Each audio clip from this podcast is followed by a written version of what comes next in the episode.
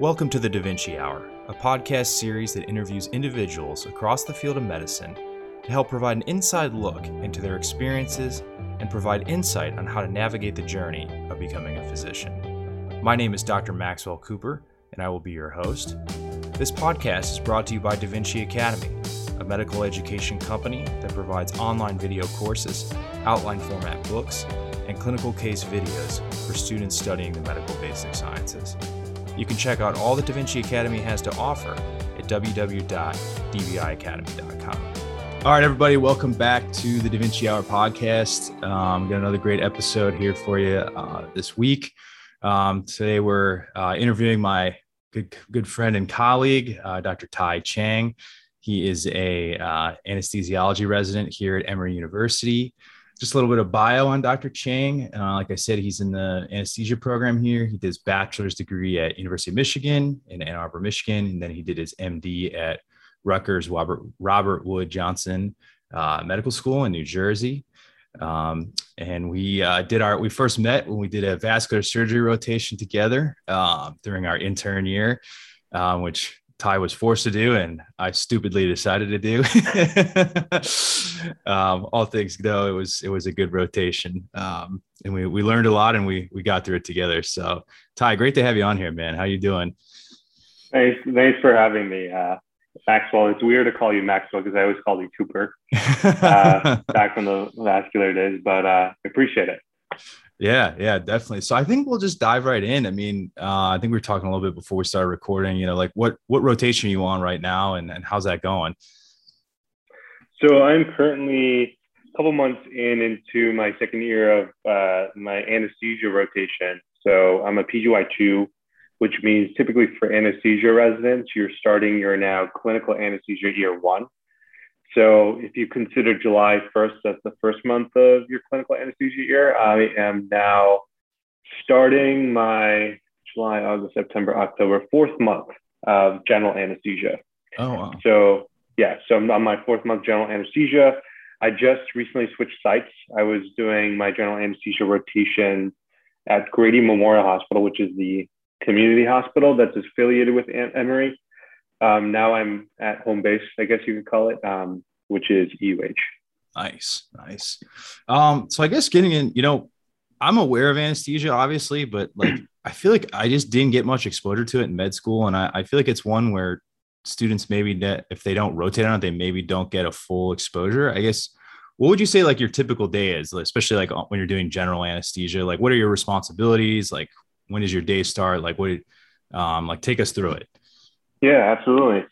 So that's a great point. Um, admittedly, when I was in medical medical school as well, my exposure to anesthesia before I committed to a career in it was very limited. And then, funnily enough, as I, as I've begun residency and actually starting my anesthesia training, I'm learning way more about the field than I did before.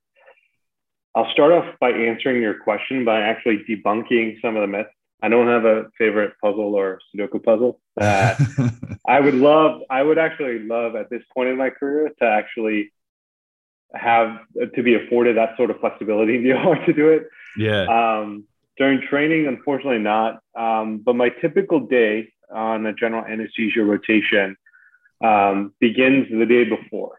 Uh, part of the reason why, even for today's podcast recording, I had to push it back a little bit is um, the night before our actual day begins, the, the, the day begins, uh, our evening involves calling our attending.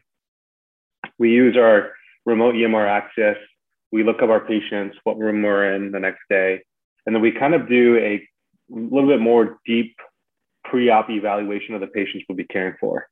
And that usually entails kind of going through their medical history, anything in their medical history that is more pertinent to the way we would that would affect our airway management, for instance, or our fluid requirements or pressure management, these kind of things. And then for any case, um, we always are pretty concerned about cardiac history, past surgical history, anything that would affect our positioning, um, anything that that iatrogenically that we do may worsen their already existing uh, medical issues.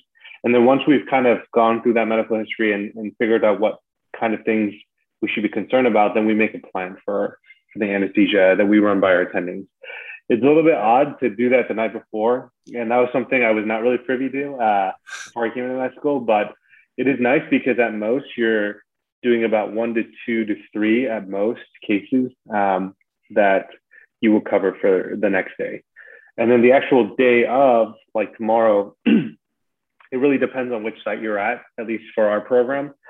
But the first surgery will start at 7:30.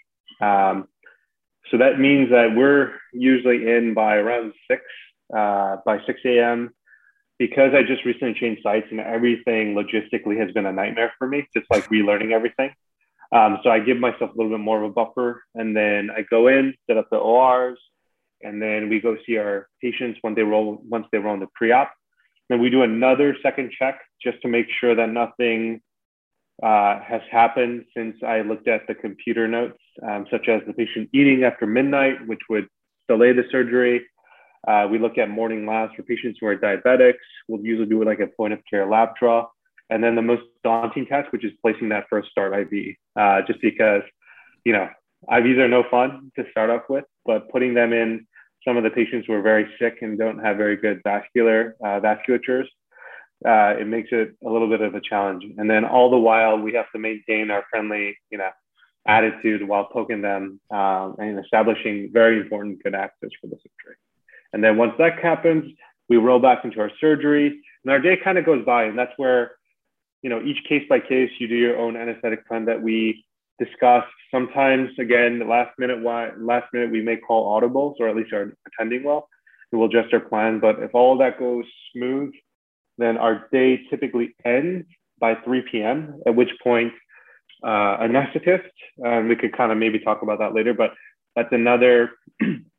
it's on the mid-level provider uh, that exists in our field uh, that will come to relieve us at three at which point then I go back to kind of our home base and we do consent and pre-op evaluations where we write notes for patients, for a select number of patients that will be responsible for um, also taking to the OR the next day. And then we do that phone call again with our attendings for the specific cases that we'll be assigned to. Interesting. That's pretty much it. That's pretty cool. So I, I didn't realize you, you guys do a lot of your I guess pre-charting, if you will, um, like versus like medicine or surgery, they would come in very early and do it versus you guys do it the night before, um, which I think probably makes like the morning a little bit less stressful. Uh, I would imagine. we do it to make it as less stressful as possible. If we were to do it all the morning of, oh man, that would be pretty tough.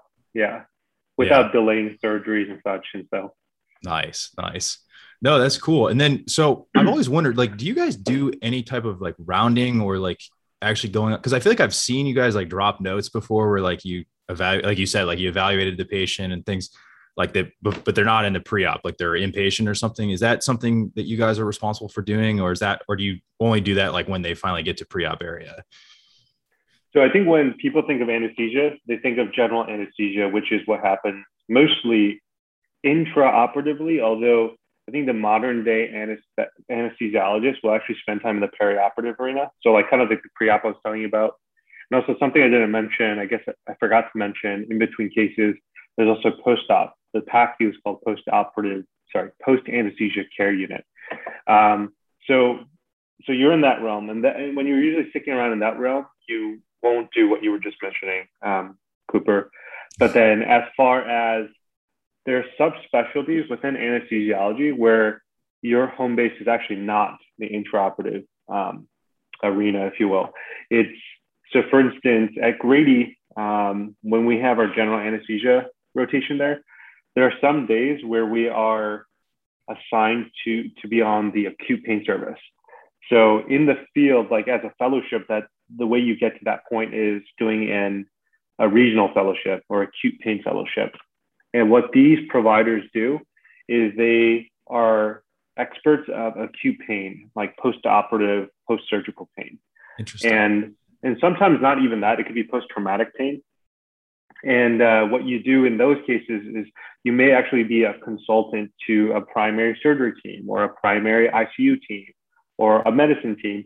And when multimodal, these days, most teams are very good at multimodal management, but if that fails, uh, they may consult this team and use their expertise to seek more escalated forms of pain management in the form of sometimes epidurals, sometimes uh, they'll do what's called Q pumps, uh, administration of medications uh, more invasively. Uh, that by design is to give better pain control, but all the while with the goal of weaning and properly managing pain acutely, and then and then gradually coming off of uh, medications with adverse side effects. Gotcha. Now, is that the pain management service, or is that something separate from the pain management service that you're that? Is, yeah. So generally, um, I think it's going to vary hospital by hospital, kind of whatever system they have in place. But at least at Grady Memorial Hospital, just because I'm familiar with that, um, that was the pain service. Gotcha. Um, the pain okay. service that team consulted was the acute pain service.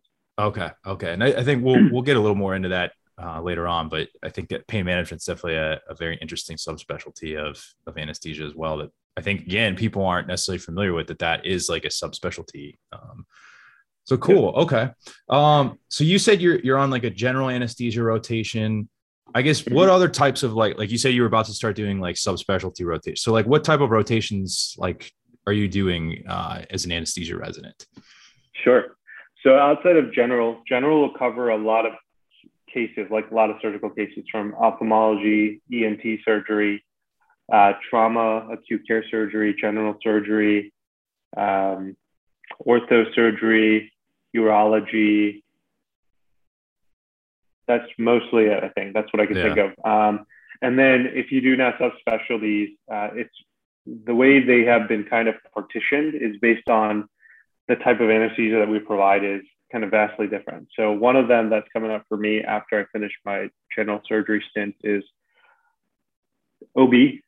Okay. So labor and delivery, um, and then acute pain and chronic pain. So there's two types of pain, um, and then also doing cardiac. We do ICU. The modern day ICU is very different from how it used to be several years or decades ago. So there are like closed unit ICUs, um, at least at our institution, where anesthesiologists are the primary providers in these ICUs are the cardiothoracic ICUs, where you are specifically taking care of patients who are status post uh, cardiac surgery, the, the, different kinds, because these patients require uh, pretty involved post-operative resuscitation, like through ECMO, and then pressure requirements. Um, peds anesthesia is another rotation. And then we also do neuro anesthesia, which can fall under general anesthesia for some people. And I'm trying to think if there's one I'm missing. I think. I think that's it. I think okay. those are the, the main ones. Um, although that being said, there are more fellowships that are currently available, albeit not all ACGME accredited. For instance, there's like a transplant fellowship you can do, mm-hmm. but the reality is there's no institution, I think. Emory is known for its liver transplants, but it's probably be difficult to do a month of just liver transplants just because the volume is not as high as other surgeries. And also, those surgeries are really tough. So, um, just to have one person sitting through one of these like what could be 18 hour surgery cases every day would probably be unreasonable. Yeah yeah. Awesome. Yeah so it's um i guess one thing i didn't real like i think i was relatively aware that anesthesia did icu i just didn't fully especially like talking to you and then like when we were on vascular you know we were down in the vascular icu a lot and uh, mm-hmm. that was that would seem to be run by an anesthesia service or anesthesia attendings and, and residents and fellows. And I guess it's it's like really like critical care is like a major like subspecialty of of anesthesia. I think aren't aren't there anesthesiologists that do almost exclusively critical care as as attendings? Is that is that right? Correct, correct. Especially in the private setting, um, from what I've I'm starting to learn as I'm thinking about career beyond residency, uh, you can definitely have an exclusive critical care kind of work uh, environment. In the academic institutions, um, you are given the flexibility of wearing multiple hats. You can be some days in the OR. Usually these attendings who balance between OR and the unit. Okay. They'll do like a week on, week off kind of thing. Um, and it just keeps things uh, so that they don't lose their intraoperative skills, and then also carries over into the ICU some of the skills that you needed in the OR. Oh, okay, so it's like the like the pulmonologists who will do like a week in the in the medical ICU, and then they do like a week in pulmonary consults or something. Same type Correct. of like like schedule. Okay. Yeah, very much. And, and do you guys typically tend to work more in surgical type ICUs, or or is it really you guys could work in theoretically could work in any type of ICU? As it currently stands, I believe it's mostly if you do an anesthesia uh, critical care fellowship, it will be in a surgical type of uh, ICU. Gotcha. Although, when looking at some of these programs, they have you do months that are not in in the surgical ICU though. Gotcha. Okay. Okay. Um, I think you touched on some of this. I guess like it sounds like your typical hours are like seven to three. You know, obviously, if you're on call or, or things like, or if cases run over, that can change. Is that is that kind of a typical like hours for you guys per week, or um, or does it vary? I guess maybe. Yeah, it varies on the rotation. So that's a gen- that's pretty much your general anesthesia schedule, where you do work weekends and you do heat calls, and then kind of the thing that I was mentioning before, where you're doing like those pre-ops. Um, and I think this is going to be very, this is going to vary institutionally, but sure. At Emory, um, we will do these pre-ops after we're done with the OR. So we're kind of relieved. We'll work on some pre-ops, and there's some educational benefit you could argue from doing some of those. You were still working on patients and such. And that takes about anywhere, it'll vary on the caseload. Um, at the in the thick of the recent Delta surge, when cases were low, the amount of pre-ops that we were required to do decreased. Um, and then other parts of the season where caseload is very high, where there's a lot of traumas, um, then your caseload will go up. And so we would be out of the OR by three, and then our days could go anywhere four to five. I would say on, on average. Um, gotcha. Yeah. Okay. Okay. Speaking of call, like what I guess one, like how often you guys take call, and I realize that probably varies like on the program and, and things like that. But I guess like yeah. when you do take call, like is it overnight? Like what are you like what are you responsible for? Obviously, probably like emergency surgeries, but also probably maybe things like code, like code blues or things like that. Um, I guess maybe take us through like what like a typical call shift is like for you guys. Sure. And it's going to completely, even within one institution, it's going to vary between which site you're at. So since I'm most familiar with the Grady calls, um, when we do our 24 hour calls, that means you're usually doing your day, normal day shift. And then mm-hmm. at 3 p.m., when you're relieved, now you're responsible for carrying the, excuse me, the carrying the, the, we call it the AR, the anesthesia resident, which means the first call resident phone.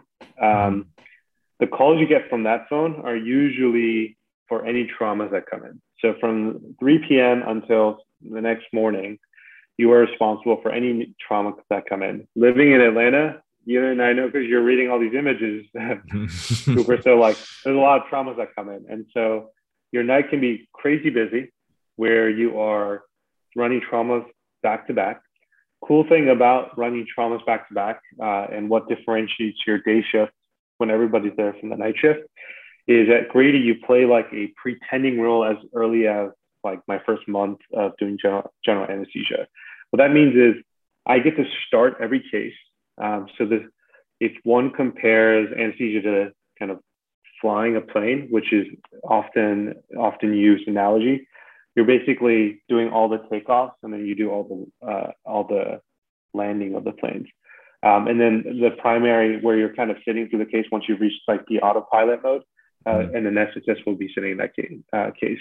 That's like 99% of the times on the rare occasions when we get completely inundated, like there's like a, a mass shooting or something, mm-hmm. um, and we typically have four staff members uh, on site. Sorry, three staff members on site, and you have three cases that have to go simultaneously. In those cases, then you may have to sit through the case, gotcha. but that that rarely ever happens. Um, and other things that we're responsible for during the call, because I mentioned earlier that at least when you're doing general anesthesia, and most of the OR anesthesias, we are also responsible for the post anesthesia care. Um, it is our job for all surgeries to, to kind of sign out patients from the PACU, whether they're being discharged to home or they're being uh, sent back to the floors of the unit. So we just need to, there's like a checklist and protocol that we follow that they're obviously breathing well, they're close to their mental status baseline, uh, their hemodynamics are stable, Um, there's no nausea, vomiting, complications, things that we anticipate are complications of anesthesia. And once they've kind of checked all those boxes, then it is our role while we're on call to also make sure that um, we sign them out. Gotcha. Okay. Yeah. Yeah. So you sounds like call can be pretty busy. at Grady very, is, to say the very least. yeah, at Grady it's very busy, and you know just the types of cases you also get, um, especially if it's a, a trauma like your classic Grady trauma. Yeah, it's going to be very bloody. You're going to be administering a lot of blood. Your adrenaline's going to be kind of at max, um, regardless of what time of day it is, and you're just going to be doing procedures like very quickly, the ask is big, um, and the time will fly. That's that being said, we also like that you do urgent cases as well, and those are just as rewarding and important for patients. Those are very different from your traumas, but you also learn very interesting anesthetic techniques, and especially when in the wee hours of the night, um, when you have less support, you just end up MacGyvering a little bit more than mm-hmm. you normally do, which is kind of one of the the exciting parts about working at an institution like Grady. Um, but then at Emory University Hospital is a bit different. They do different cases there. Uh, your calls will be comprised of like these 18 hour liver transplant cases, which is something that you won't see at most institutions, which is some people in our field like will say those two are uh, comparable doing traumas and liver transplants in the sense that you're you're going to have to administer a lot of blood products, mm-hmm. a lot of blood products, and so um, you get different flavors, um, and it's just busy one way or another. Nice, nice. Um, that's awesome, man. And I guess you, you touched on it before. And you've you've mentioned it, the nurse anesthetists. So, like you said, they're kind of. It seems sounds like they're almost the equivalent of like the PA or NPs you see out on the floor, or like on other services in your guys' field. I guess um, I feel like there's even I maybe have a little bit of haziness on this still. Is like where, like where do, does their role come in, and where like like I guess where do they come in in all of this kind of uh, workflow that you're talking about? Yeah, that's a that's a great question. So there's two primary mid-level roles um, that have found itself in modern day anesthesia, like as I'm training. One is the anesthetist. They're also called AAs, anesthesia anesthetist.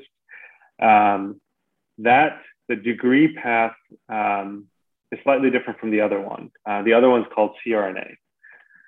And starting with the anesthetist, uh, the anesthetist I can't quote like the years of number of training. I don't know that off the top of my head, but they are more or less the equivalent of physician assistants. It's kind of that sort of route.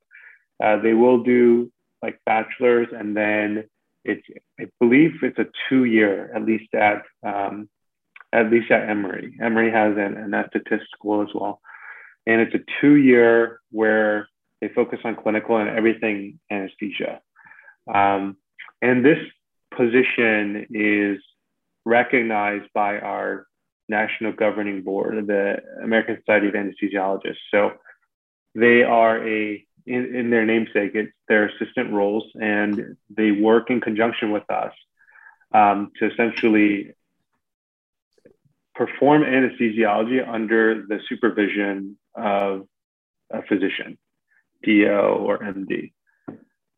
For the CRNAs, CRNAs are by training initially uh, start off as nurses, and then they get additional uh, advanced master's level training in CRNA.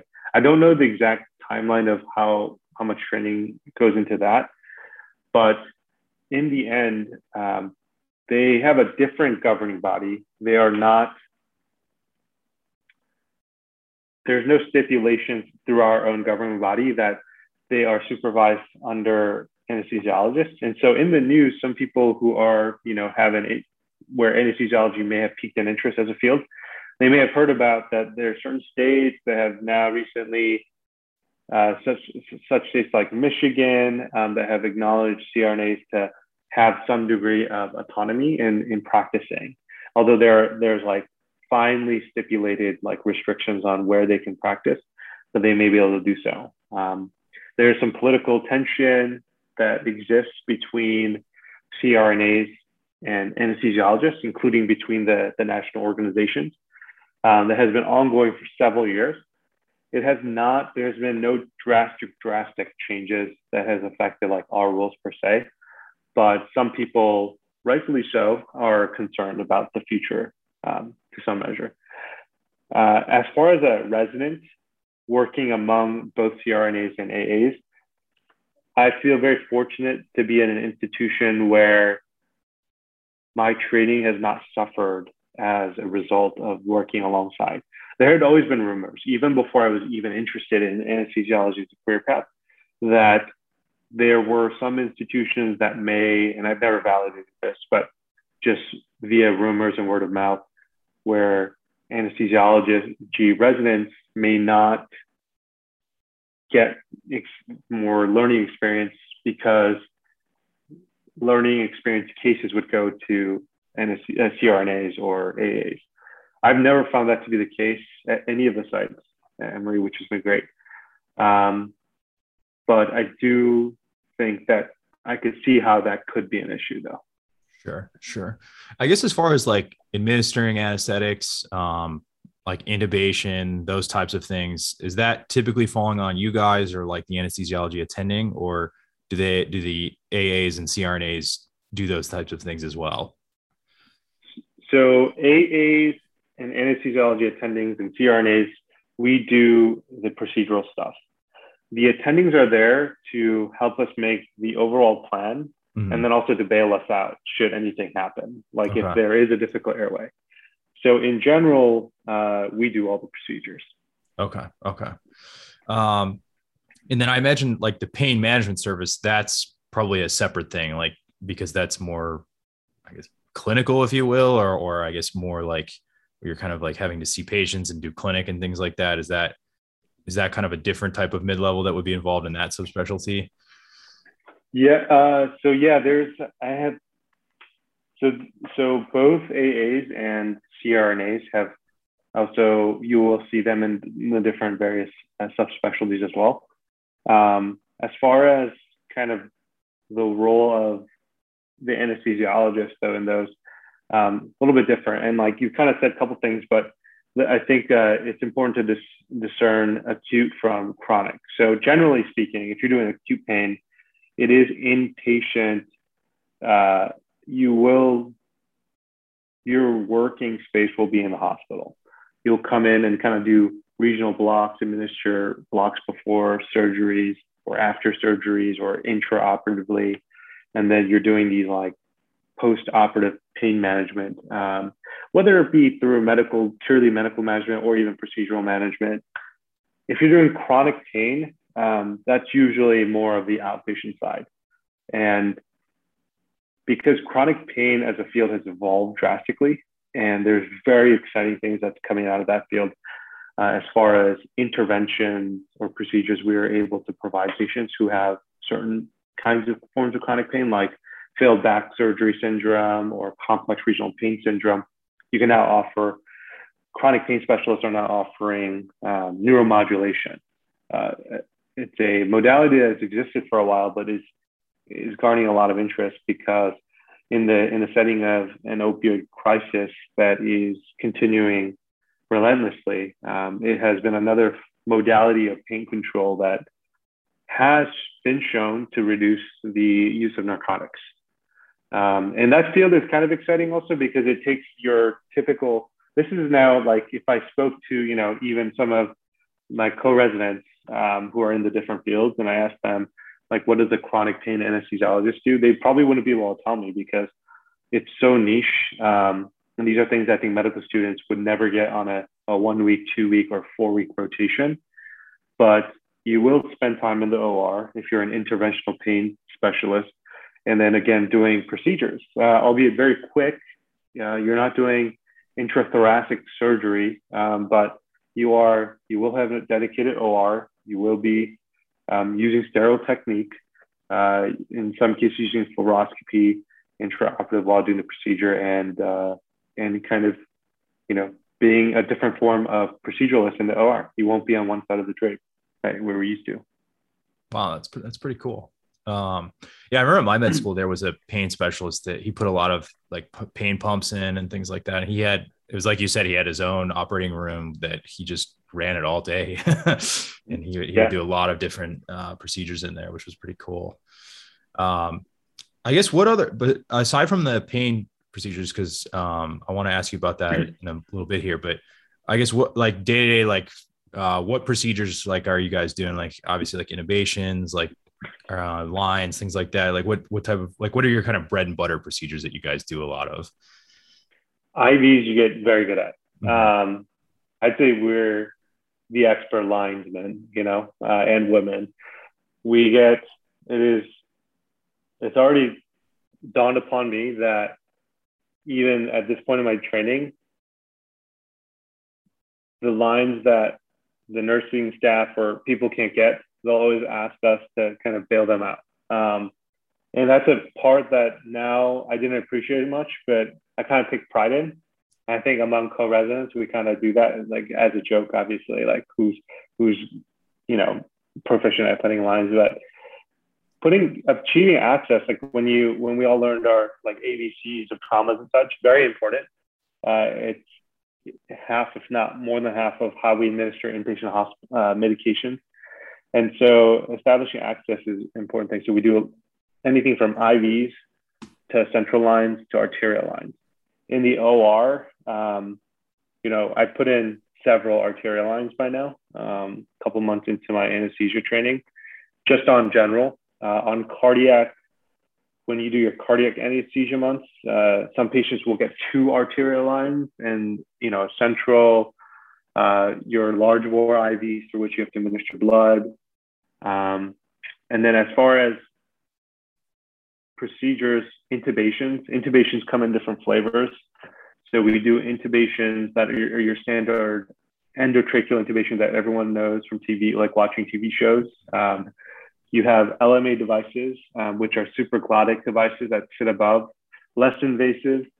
Um, and then you have tons of different types of uh, endotracheal tubes as well. Um, you have like NIMS tube, which are tubes that are able to uh, conduct uh, electrical signal that's typically used in thyroid surgery, so we can stimulate muscle. Wow. Uh, for your VAT surgeries, um, video assisted thoracoscopies, um, we put double lumen tubes so they could do single lung ventilation. Those are incredibly hard tubes to place uh, based on the handful of experiences I've had. And then you also have these very small Larry tubes that for ENT and OMFS surgeries, you'll end up, because um, they do a lot of work in the airway, to put those. Sometimes we also do uh, nasal airways. So we put a, we intubate their, their, uh, uh, their, their trachea by inserting tube their nose. Um, just all kinds of airways I was not familiar with uh, before I started. And then for now pain, that kind of covers, I think, a lot of the endotracheal intubation. I guess I should talk about like spinal and uh, epidural. These are things I've not had a lot of experience with. Admittedly. Sure. I've done one spinal up to now, um, but spinal uh, and epidural.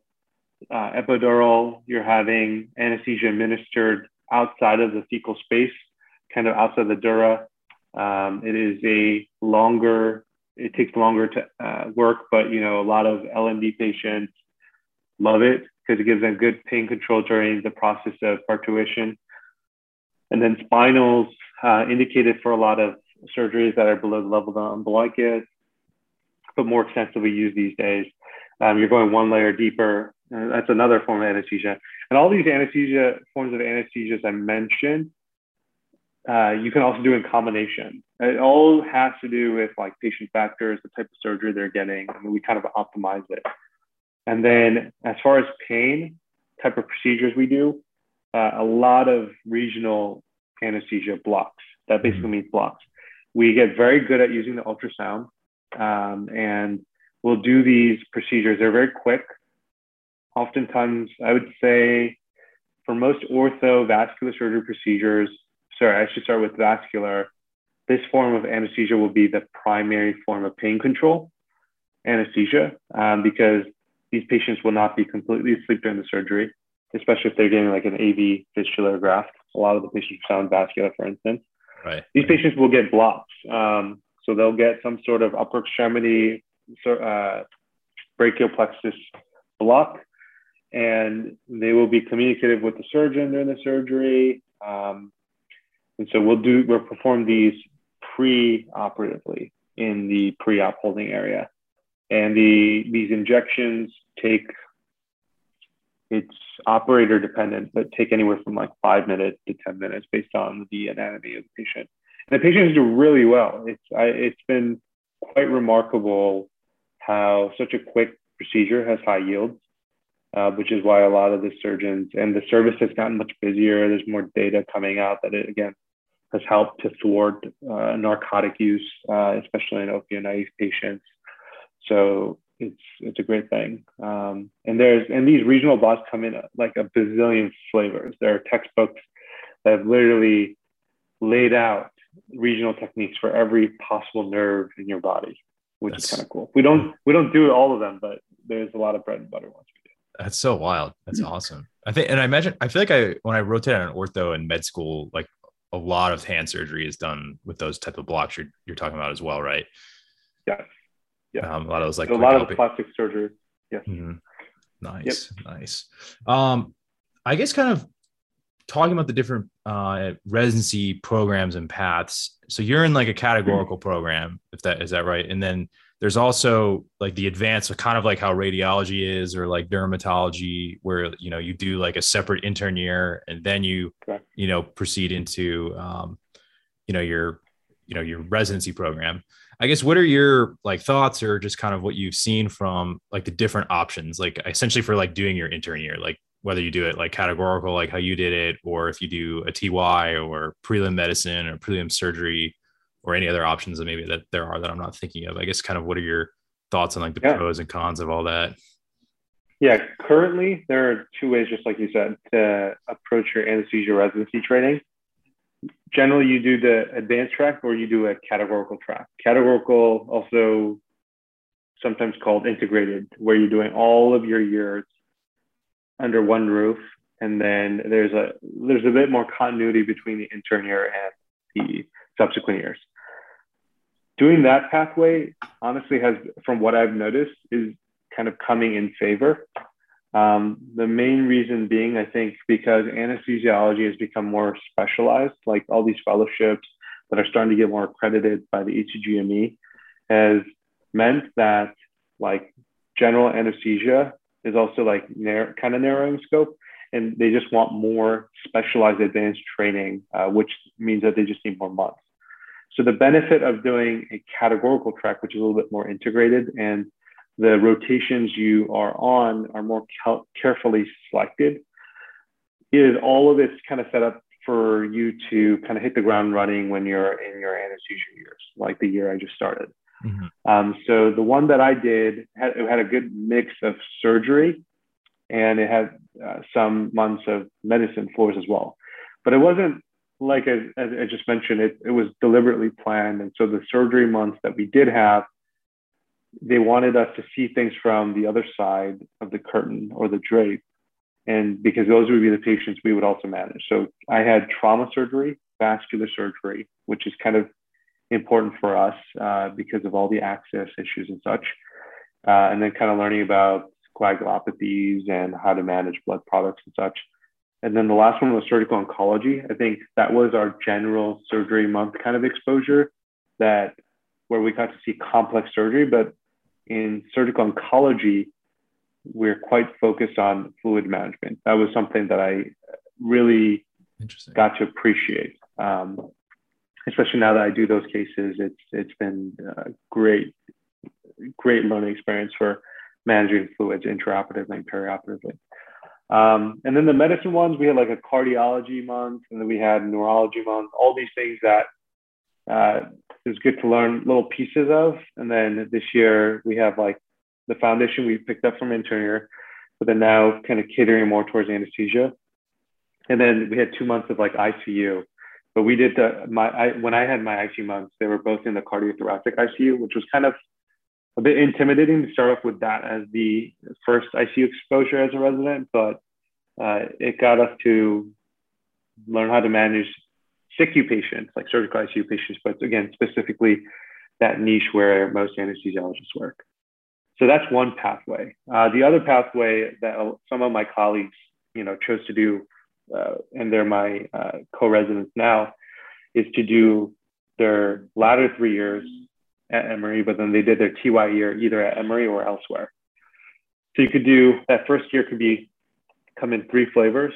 I guess technically more than that, but you could do a TY year, a prelim medicine year, or prelim surgery year, and to each their own what they want to do. But in general, when when it was when I was applying, I know that most people rank the TY year over like a prelim medicine or prelim surgery year because the TY year affords uh, some flexibilities. You can do rotations in surgery. It kind of it depends on the institution you do it at and what's offered, but you could kind of mix things as opposed to doing 100% one. Um, and then the prelim surgery and prelim medicine years, uh, as its name suggests, you're doing purely one or the other. The surgery one sounds pretty intense, but I know some people who have done that year uh, and I think it has benefited them immensely because they get very comfortable with different kinds of surgeries and then also knowing how to manage post-surgical patients because they do a lot of floors work as well. Um, and then medicine, you are just becoming kind of the all-knowing, you know, the all-knowing. You kind of learn how to do everything. Um, and then the fourth one that's kind of not real is some things that we sometimes see is when people uh, change careers paths. Sure. Uh, you you will sometimes see somebody who did like a peds intern year and then they decide to switch over to anesthesia or something like that. Gotcha. Gotcha.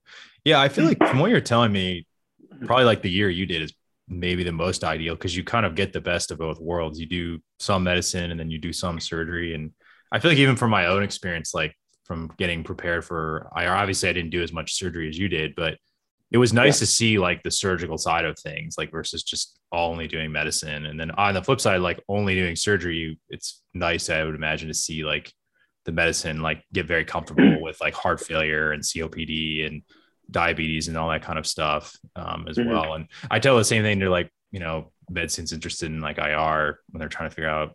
I almost feel like like a lot of people push the surgery year, but I feel like I tell them to also look at like doing a TY year where they can kind of mix and match and get the most best of both worlds. Um, yeah.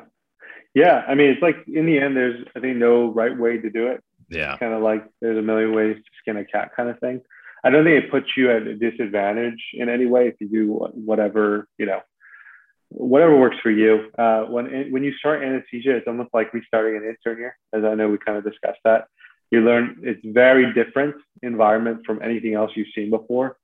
Uh, we have a whole different set of like diagnoses and uh, things that we think about intraoperatively than you would think about with the same raw data that you would think about on the floors. And so everyone kind of starts from square one once you start anesthesia. So there's no advantages or disadvantages per se. Interesting. Yeah, no, I think, you know, for radiology, it's the same way. Like you said, there's a hundred ways to do the same thing right. Mm-hmm. Um, so yeah, it's kind of also what's, you know, convenient for you as well. Um, yeah. Nice. Um, so I guess you know you mentioned some you know fellowships for anesthesia. Do most mm-hmm. people? It sounds like it's leaning towards more people are doing fellowships. Do most residents who graduate now do fellowships, or is there kind of a trend towards that? Like, kind of where things are with that. I, I've always been told it's like it varies. Some years there's a there's a class that everybody wants to do fellowship but as you know, you know, or everybody in medicine knows, if you do fellowship, it's another year of making uh, uh, kibbles and bits. You know, like you're not really. You're. It's kind of hard to do at the end of training to you know subscribe to another year or two or three in some cases. In anesthesiology, most all of the fellowships as it currently stands, they're one year, which is kind, which is really nice so you're not it, it does a year goes by so fast at this you know stage in our training but it is still another year um, at our institution i would always say i think what i've noticed is with the exception of last year maybe um, the majority of residents will choose to do a, a fellowship the thing that i've always been told in general at you know your major academic institutions is that that you may be pressured into. It. And I think people who are going through the interview cycle, you know, soon to go through it, they'll read things on blogs saying like you should always tell them you want to do a fellowship if you want to like be considered seriously. I don't know if that's actually true, but it does end up working out. Like, you know, if you want to go to an academic institution where you're going to see very cool cases, advanced cases, because they have those fellowship programs and people who are highly trained. Um, hopefully you are considering. Otherwise, there's no reason to go through all of that and do difficult and challenging cases. Um, and then the last thing is I've heard from some attendings who have gone through the whole job search process. Always, when you have more training under your belt, you are way more market, way more marketable than not, you know, even having one extra month. And so that's another incentive that we've been provided to do it. Sure. And I does it matter because like in radiology for example almost especially now almost everybody does a fellowship whether they're doing private practice or academics is it the mm-hmm. is that does private practice versus academics in anesthesia seem to influence that or at all like do people who are going academics seem to more so do fellowship or does it not really does that really not come into play as much i think historically if you wanted to get a good private job I don't know exactly what that entails, but people say good private job. Maybe it has some to do with the pay or a group that where the benefits are great and it's a good working environment and good location. Um, they would not hire without a, fellowship. It's just more competitive to get those jobs. So that was the case. But these days, even with academic institutions, uh, it is hard to get, you know, some position and be able to kind of advance your career without a fellowship. Gotcha. Okay. Okay. Um, I guess are you leaning towards any type of subspecialty yet, or is you you still kind of just checking everything out? I'm still, you know, my biggest my biggest flaw is that I'm easily enamored by all the different fields, and so I am pretty confident I will pursue a fellowship. Um, I think it will be between chronic pain or critical care, which are vastly different things. Mm-hmm. But I could also consider, I could, you know, I've loved doing general anesthesia the last several months. And I could also see myself being a journalist. So I know I didn't answer your question, but I think I'm going to do fellowship. I'm not sure which one, but I could also see myself not doing fellowship. No, that's that's totally fair. I mean, uh, we both still have many years ahead of us. Yeah. um, for sure. I, I, guess for you mentioned critical care and, and interventional pain or i mean uh, chronic pain excuse me.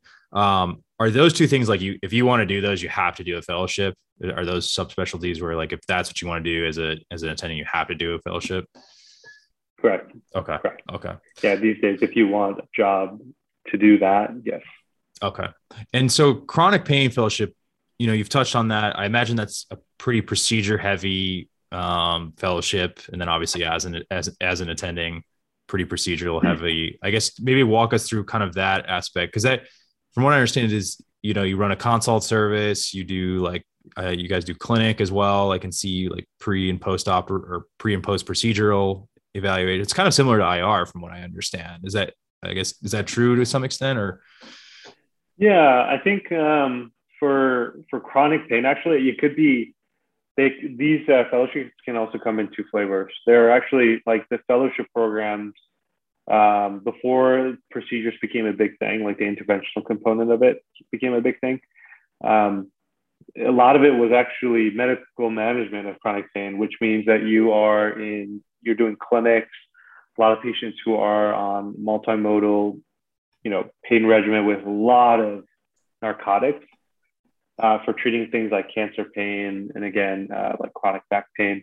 And then you would do medical management. And so you know at the at the start of like the opioid crisis when the resurgence you know in, most recently after JCAHO um, recognized pain as the sixth vital sign and we had these quote unquote pill mills these were essentially a lot of them were like these chronic pain doctors who started prescribing, you know, narcotics non-judiciously.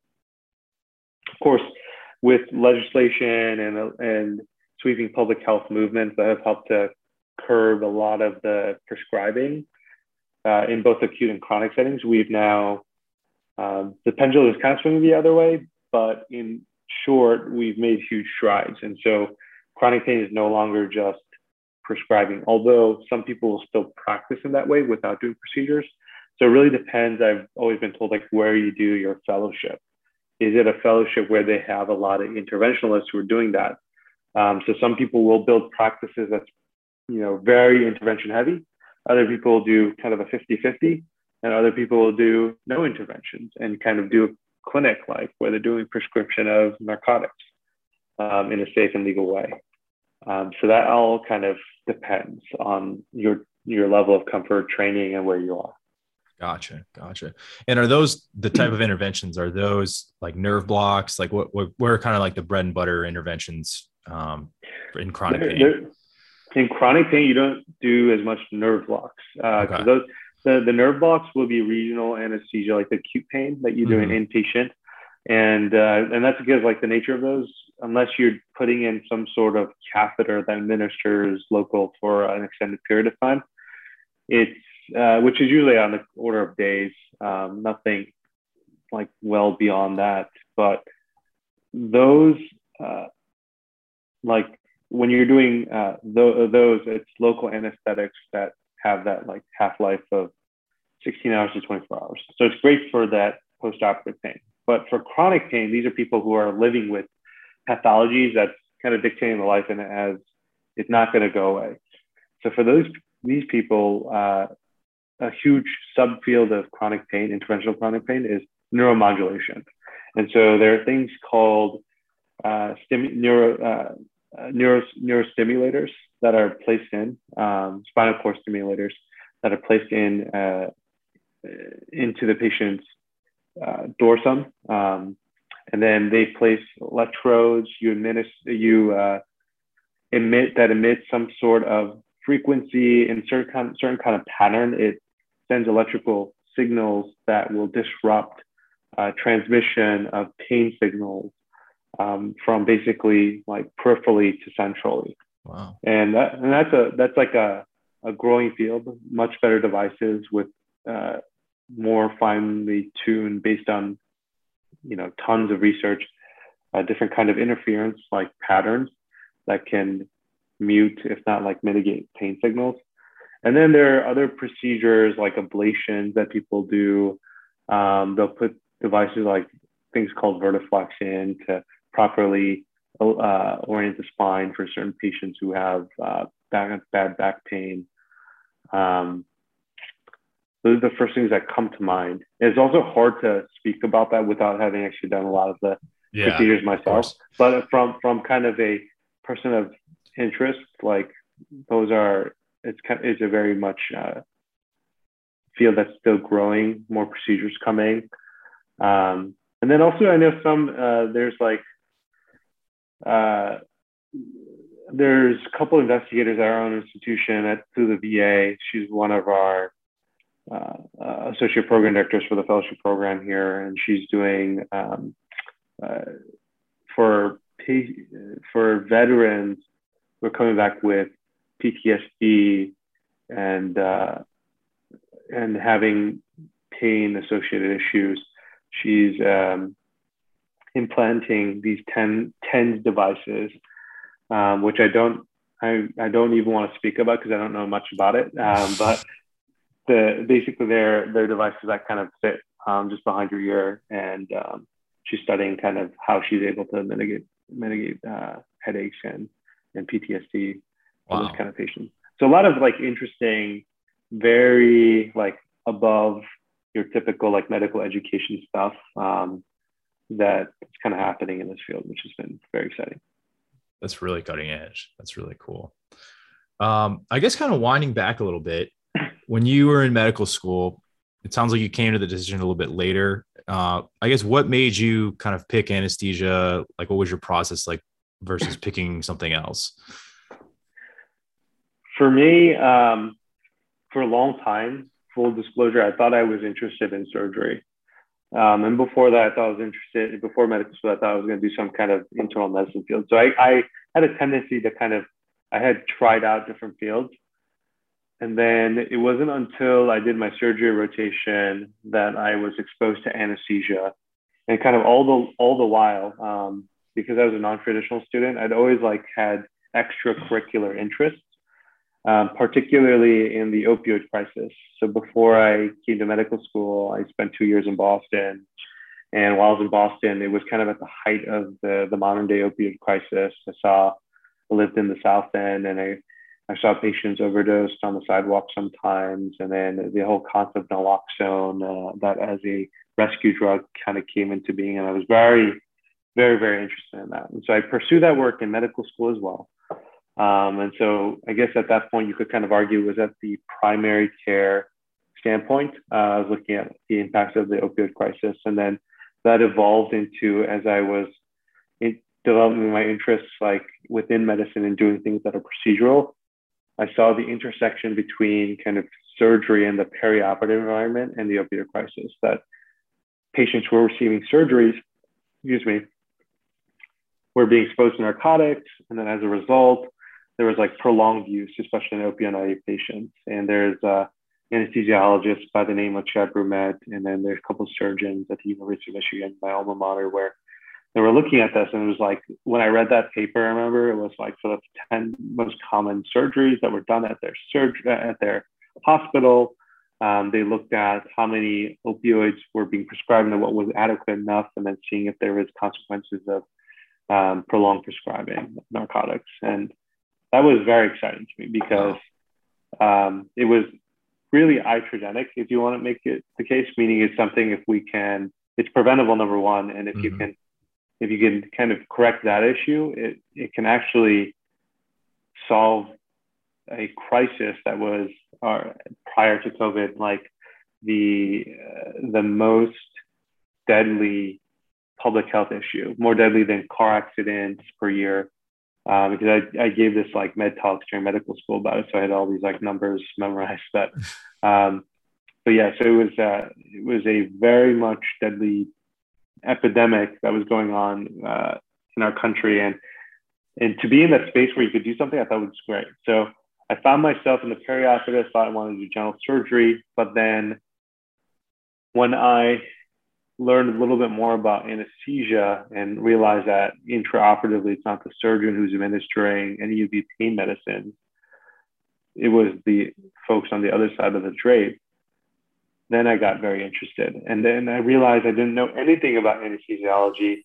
My perception of anesthesiology was also the doctors who put everyone to sleep. Yeah. yeah. And I, but, right.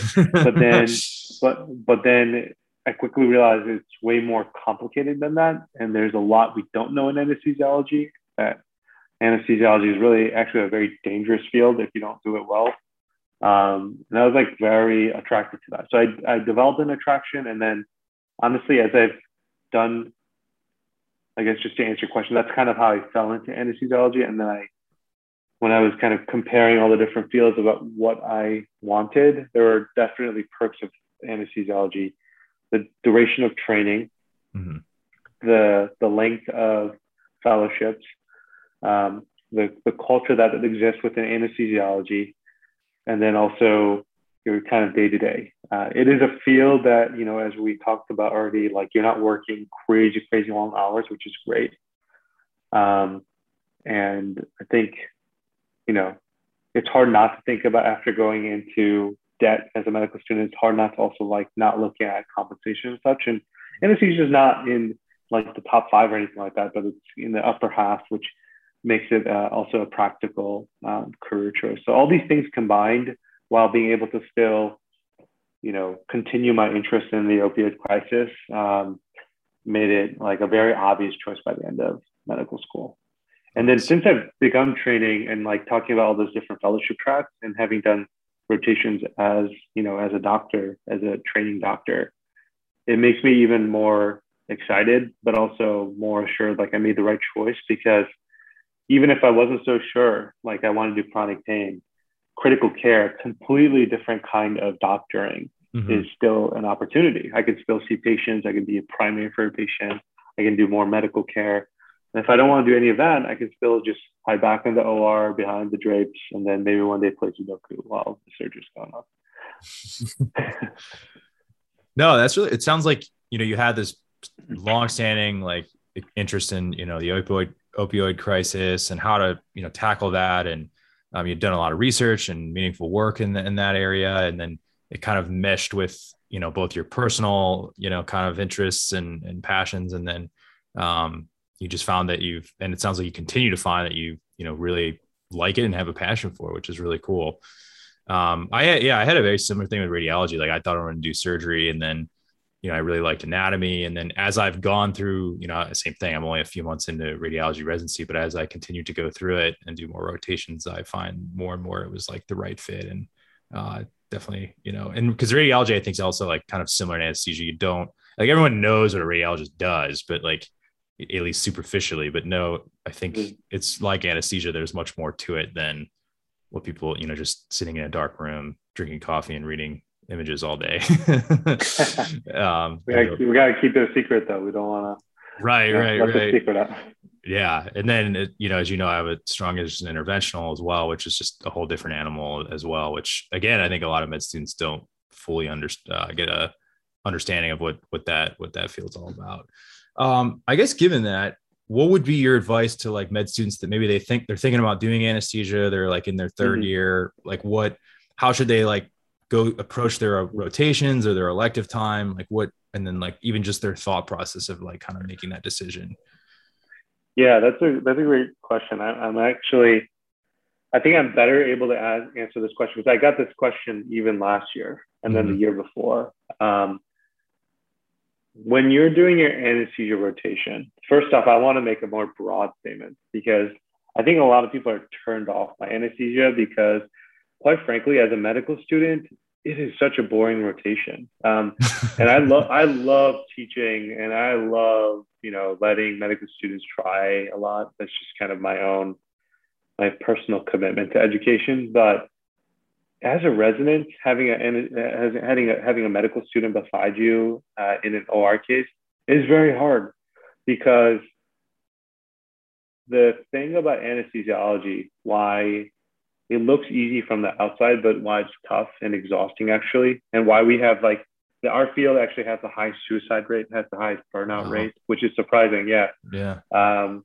is because most cases can go smoothly. Some of them are stressful, but I would say on a day, day in and day out, if you want to do a really good job, you have to be hyper vigilant. Mm-hmm. Um, that means for like you're, it's almost comparable like to taking a step one exam or step two exam, um, especially if you're sitting for those seven, eight hour surgeries, which is why we actually have those like dedicated breaks. Um, because in between cases, we don't get breaks because we're always turning over the room. We're responsible for setting up. We're responsible for catching the things that the primary team sometimes don't catch. Like they have a hemoglobin that's eight, and we should mm-hmm. be transfusing them because we anticipate they'll have this blood loss in the surgery. Sure. Or a lab value like a potassium of seven, where you know there's some medications we can induce with that can worsen that and put the patient in a cardiac arrest. Um, and so we just have to be hyper vigilant when we're on. And I think by design, that's also why we only work until three because it's very hard to do that. Because when I do the calls, I know how exhausting it is. Mm-hmm. Um, and so then if you add a medical student on top of that and you're trying to teach, it, it's like on a whole different level. And although you want to have, everyone thinks that, you know, what's so difficult about placing a tube? What's so difficult about this? That's because like nine times out of 10, you're right, it's safe. But then that 10%, it can actually kill the patient. Um, like, yeah, and that's, yeah. I, I fortunately, you know, knock on wood, haven't had that happen, but not to be able to secure someone's airway, just keep jabbing and trying to put a tube in is like one of the most dangerous things. And my attendees keep telling me this too. Like everybody always says, like you build this confidence in anesthesia. I'm getting pretty good at my intubations. I'm getting pretty good at putting in lines. But then I'll still have that one day where there's this airway I can't get. And it's gonna it, it will unfortunately the patient to have a hypoxic arrest. And and I can I've gotten close calls where I can appreciate that. And so all of that being said, going back to the medical student, like the medical student comes in, anesthesia rotation, they, know, they heard it's chill. There's like the action at the start of the case. Like, can I try the intubation? Yeah, sure, great. But then after that, their part's kind of done and it's like it looks like a lot of charting, us kind of looking at the monitors. so that I, I want to tell them there's still a lot going on because we're looking at things and these are things I'm, I'm still getting better at learning. But for the medical student who's not, who doesn't have that level of responsibility to the patient, also don't do the same level of prep for these cases. It's just like hard for them to appreciate and they're not involved. And so that's my general statement, like disclaimer, I want to all medical students who do anesthesia and get turned off by that. As a resident, it's so different. As an attending, it's even more scary because you have to do this on a higher scale and mm-hmm. run multiple rooms. Um, so that being said, now for the people who are interested in anesthesia, what I would encourage them to do is have the experience I did as a resident. So if you have the flexibility that you do in medical school, everyone's going to say, I know I'm busy in this, but you'll never be as busy as we were as interns, like everyone else as interns. You have time, you have time. Seek out the non-traditional anesthesia experiences. I'm talking about the ICU. I'm talking about if your program has a chronic pain or acute pain, search those out because there are people who finish residency who are young attendings or even, you know, uh, seasoned attendings that don't know what acute pain doctors do, that don't know what chronic pain doctors do. Everyone kind of ha- have, has a conception, but because these fields are very niche, they, they just don't know.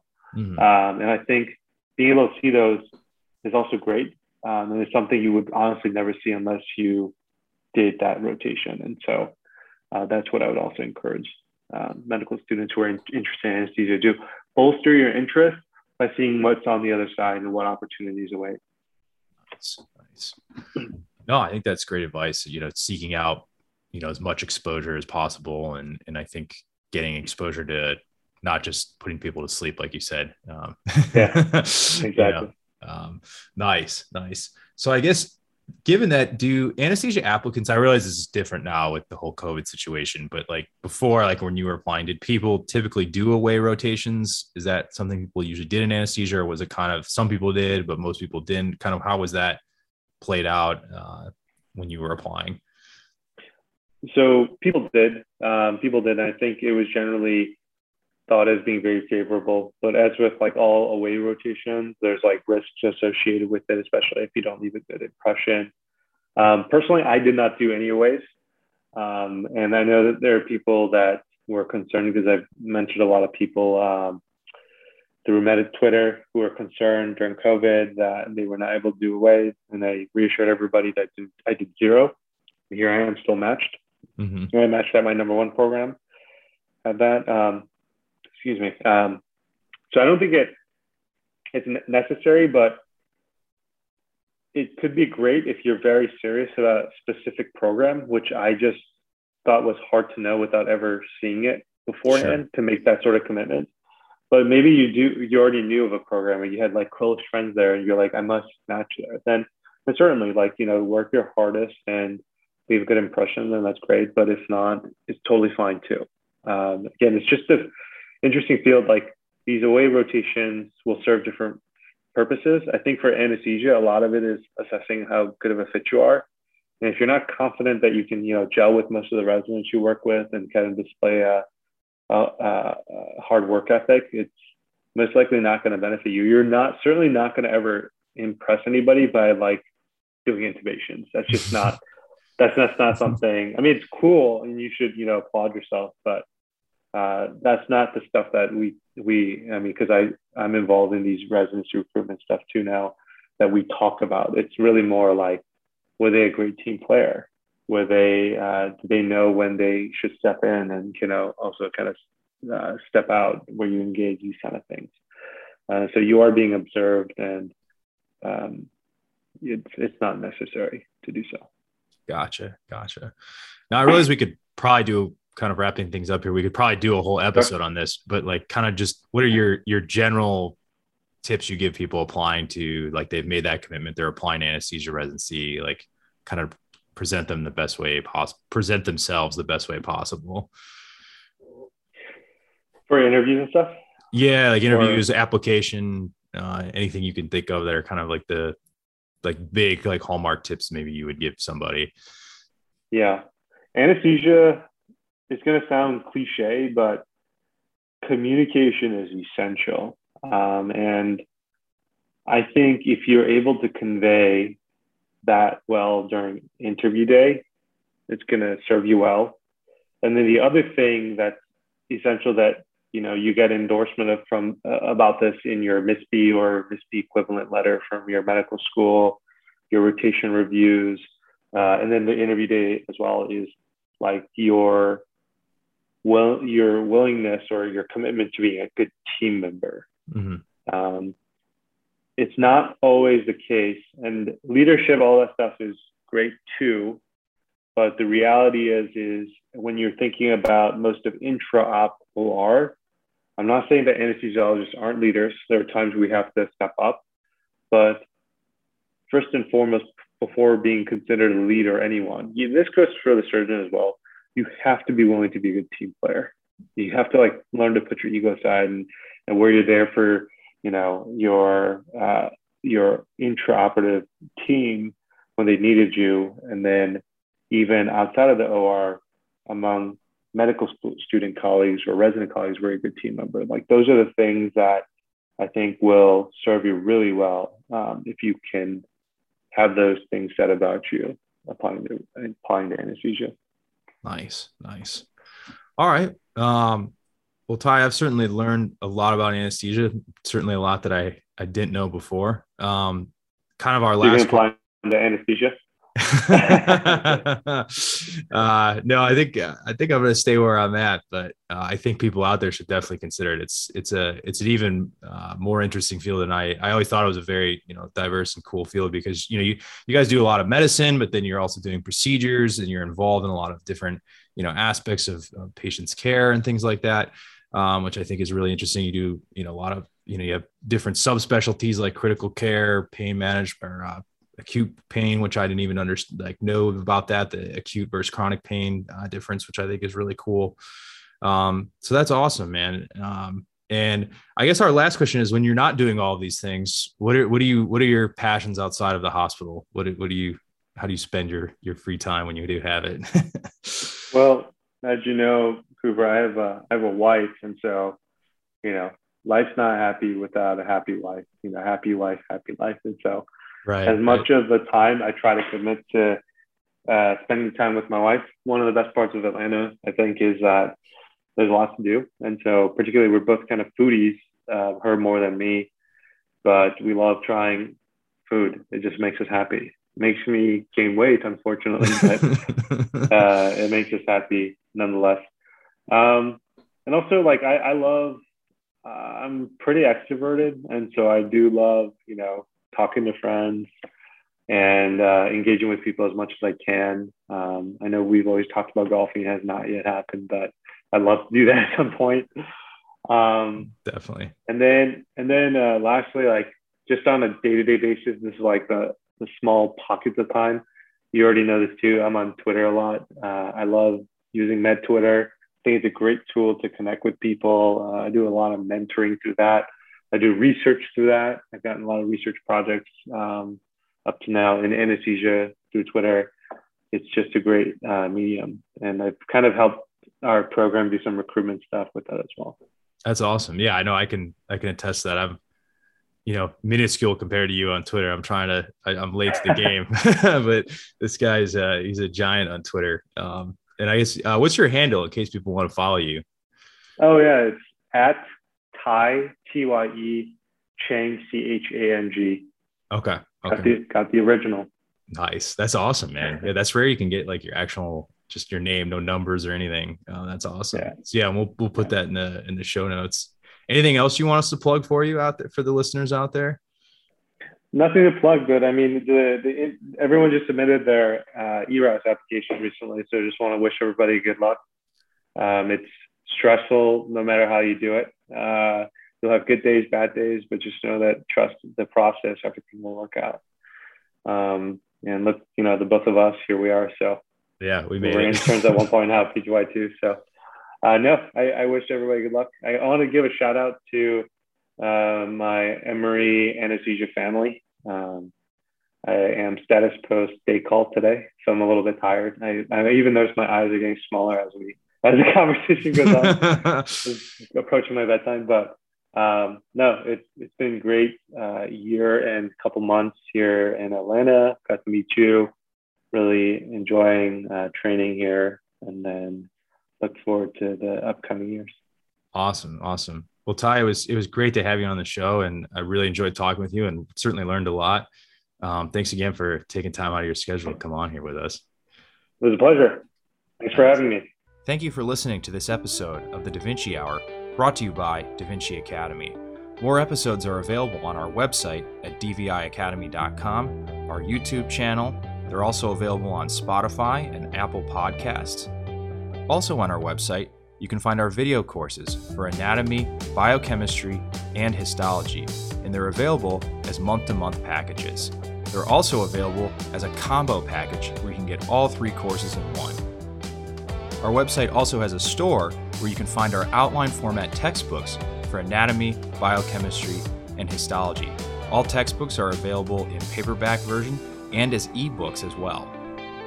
These textbooks complement our video courses and provide a nice addition to the learning experience of allowing you to focus on the learning and not having to write anything down. On our website, we also provide a free clinical cases video series called Da Vinci Cases.